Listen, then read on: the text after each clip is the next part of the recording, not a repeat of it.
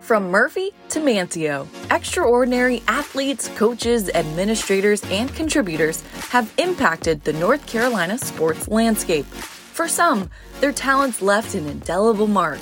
So much so, they are enshrined in the North Carolina Sports Hall of Fame. It's time to chat with one of those Hall of Famers who dared to be as tall and stately as our longleaf pines. Here is your host of 15 Minutes of Fame, Chris Edwards. Welcome to 15 Minutes of Fame. I'm Chris Edwards.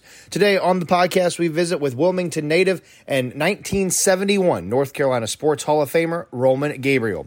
Roman, who was a two time ACC Football Player of the Year at NC State in 1960 and 1961, went on to enjoy a phenomenal NFL career, primarily with the Philadelphia Eagles in 1973, where he was named the NFL's Comeback Player of the Year. He retired after the 1977 season with more than 29,000 passing passing yards, and he's a member of the College Football Hall of Fame. We visit this week with North Carolina Sports Hall of Famer Roman Gabriel. Roman, thanks so much for the time and welcome to the podcast. Well, Chris, I'm glad you said 15 minutes. That's about all the fame I have, about 15 minutes.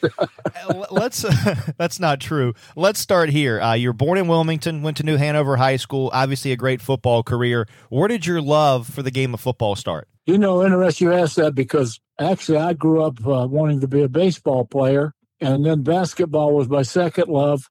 And it just happened that when I got to state, that all changed because I started getting I started getting notices from NFL teams about the possibility of signing to play. But you know, in high school, we won three state championships in basketball and two in baseball, and we never won one in football, but we were runner ups twice. Wow. Well, obviously, you went to NC State, had a great career at NC State. Is there a game or a moment, Roman, from your time with the Wolfpack that stands out to you? Well, I would say there's several because I'm sure that some of the old time NC State fans remember back when we played, you only played like four home games and the rest were on the road. And one year we went to UCLA, then to Arizona State, Alabama, who was ranked number one in the country, Mississippi Southern, Wyoming, and I would say that that trip, because I don't know how many young kids at, at that time were able to go to those kind of places. And, and Coach Edwards was smart because he knew we couldn't survive a football program without going out and playing teams like that to get some money. In fact, because of that, we've got uh, the new stadium there in Raleigh. Why NC State, though, Roman? I mean, obviously you, you had a great career there, but what was it about NC State that attracted you the most? Well, you know, I really enjoyed thinking about going to Notre Dame, but it was too far to thumb. I didn't have a car at the time. And NC State, there are several of the guys that I grew up uh, going to high school with that were there were a couple on the on the baseball team at State, and and it was closer for me to thumb back and forth to Wilmington to back and forth. So, and then NC State was the kind of school that I enjoyed, and in those days you could come to school comfortable and with shorts and you know, you, you didn't need much because my family didn't have a lot of money, and my father was a cook and waiter on the Atlantic Coast Line Railroad. So I just uh, enjoyed the fact that I have the opportunity to get back and forth on the weekends to get home. And NC State did have the kind of uh, prep work that I wanted to, to have, and and because of the education I got there, I was able to go on after retiring from football and and do things that I wanted to do. Let's talk about your football career in the NFL for a second. You, number 1962, you're the number two pick in the NFL draft by the Rams. In the AFL draft, you're the number one pick by the Raiders. But what do you remember about draft day? I remember that Elroy Hirsch, who was the uh, general manager and a Hall of Fame receiver that, for the Rams, uh, came to see me in Raleigh. And in those days, you didn't have an agent, so I'd ask Coach Edwards, who, of course, was my coach and a friend if he would represent me and come with me to the, old Sir Walter Raleigh Hotel where we met with uh, Elroy and we talked about what they would do, and they ended and, and they ended up offering me, with my coach's help, a five thousand dollar bonus and a three year unguaranteed contract for fifteen thousand dollars a year. And of course, that was more money than I'd ever had in my life. And then, lo and behold, while we were there, Elroy got a call from the Raiders, who were trying to get me at the time too, and they were going to offer me more money. But Elroy acted like he was me. See, people don't know this part of the story. And so he, I'd already decided to sign with the Rams, and that was fine with me because it ended up okay. I think it turned out all right. You had a great career 1969 NFL MVP, four time Pro Bowler, three time All Pro, the 1973 Comeback Player of the Year.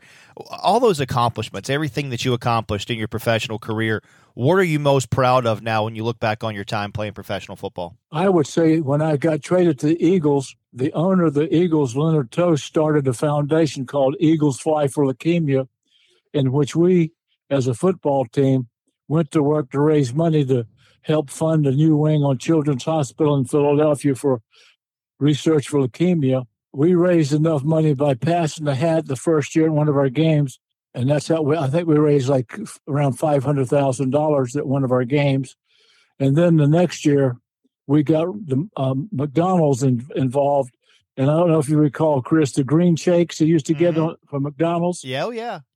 Well, they that's how they pitched in. For every green shake, a certain amount of money was put into the Eagles Fly for Leukemia that went directly to uh, Children's Hospital for leukemia research and to help build a new wing. And through all that, we as the Eagles football team, we built the first Ronald McDonald House in the United States in Philadelphia. And then, of course, you know the history now of how that spread. I would say that was probably one of the most interesting things in my career what about on the field? It was is there a game that you played professionally, whether you played for the Eagles or the Rams during your playing career? Is there one game that stands out that you're like, man, that that was so much fun, or that was the best game I ever had? Well, I would say going back to state, we played the University of South Carolina, and their coach, their quarterback was Dan Reeves, who became, who became a great player for the Cowboys, and as you well know, he coached. He went on. He went into coach in Denver and had a great career. And God bless his soul. Dan's gone; he's passed away. But they had their quarterback, and and uh, the coach for South Carolina at the time. I cannot I forgot what his name is, but he said his quarterback was better than me, and we were supposed to play them at one o'clock, but Carolina was playing Duke at one, so our game was moved to ten thirty in the morning. And I don't know how many games they ever played in the morning, but we played South Carolina, beat them pretty soundly, and I had a, a pretty good day and I think I was chosen back of the week after that game.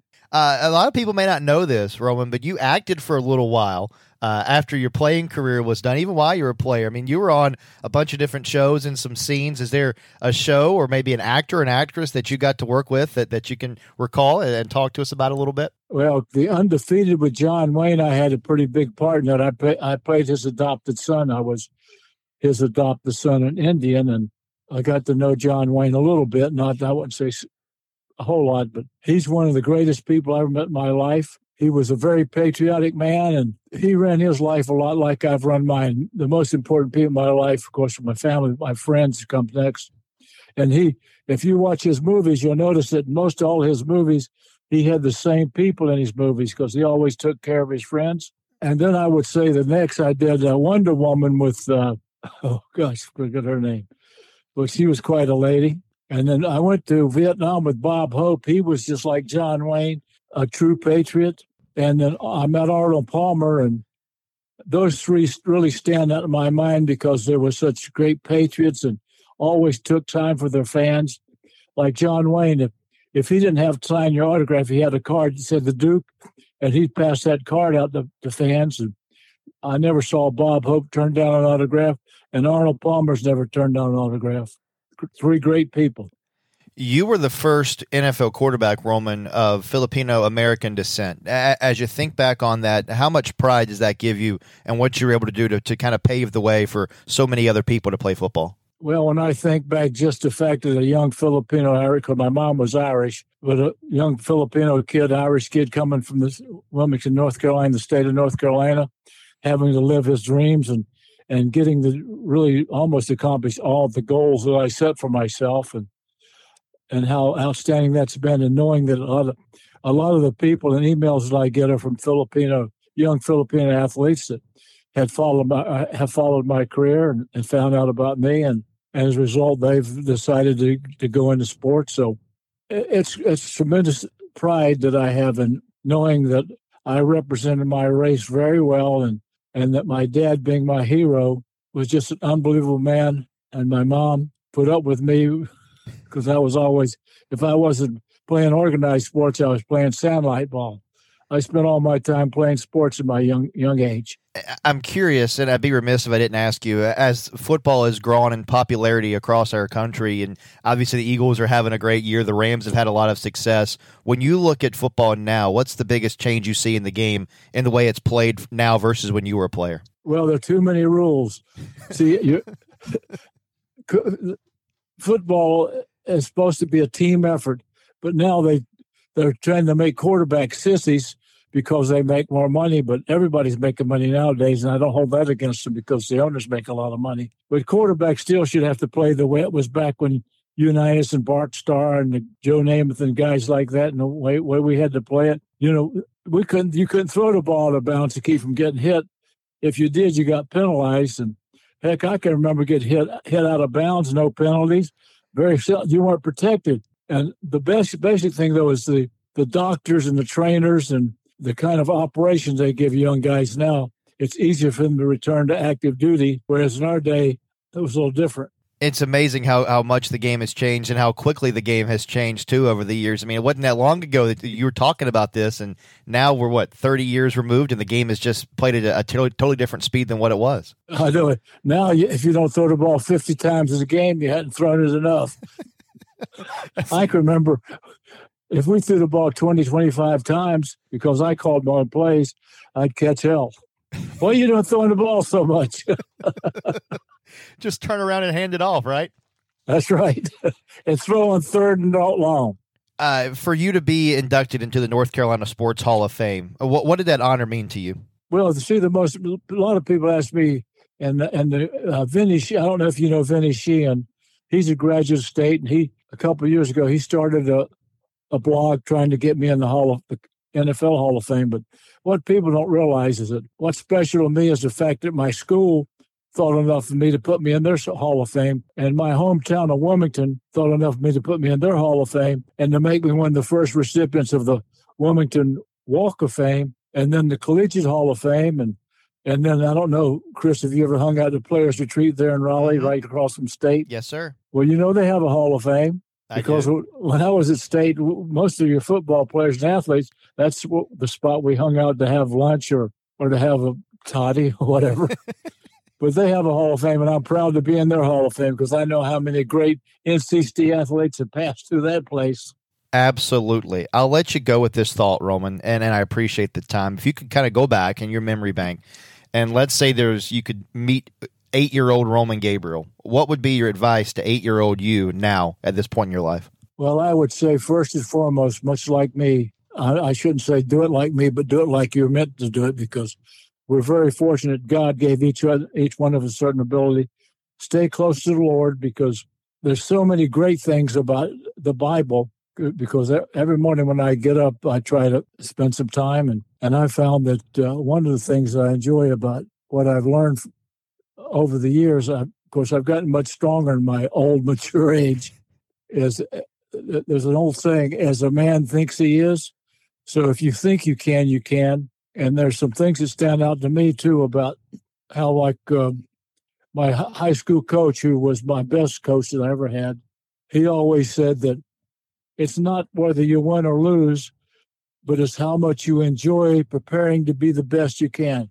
Because if you do that, everything you accomplish as an athlete will carry over in your regular life and you'll learn to have more fun and happiness. And then when I got in the pro high, college, uh, Earl Edwards was always about education.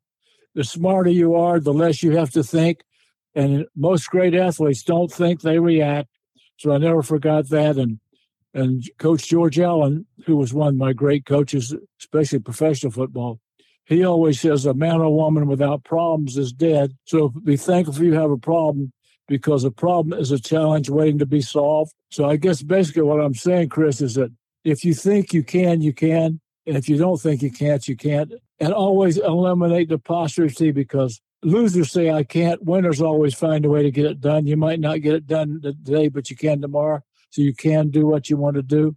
You work hard, don't surrender. That's a perfect place to stop this, Roman. Thank you so much for the time and thanks what you do for the North Carolina Sports Hall of Fame. Hey, Chris, thank you for taking the time to interview this old goat. I appreciate it very much. Thanks to Roman for his time, and thanks to you for listening to this episode of 15 Minutes of Fame. For the North Carolina Sports Hall of Fame, I'm Chris Edwards.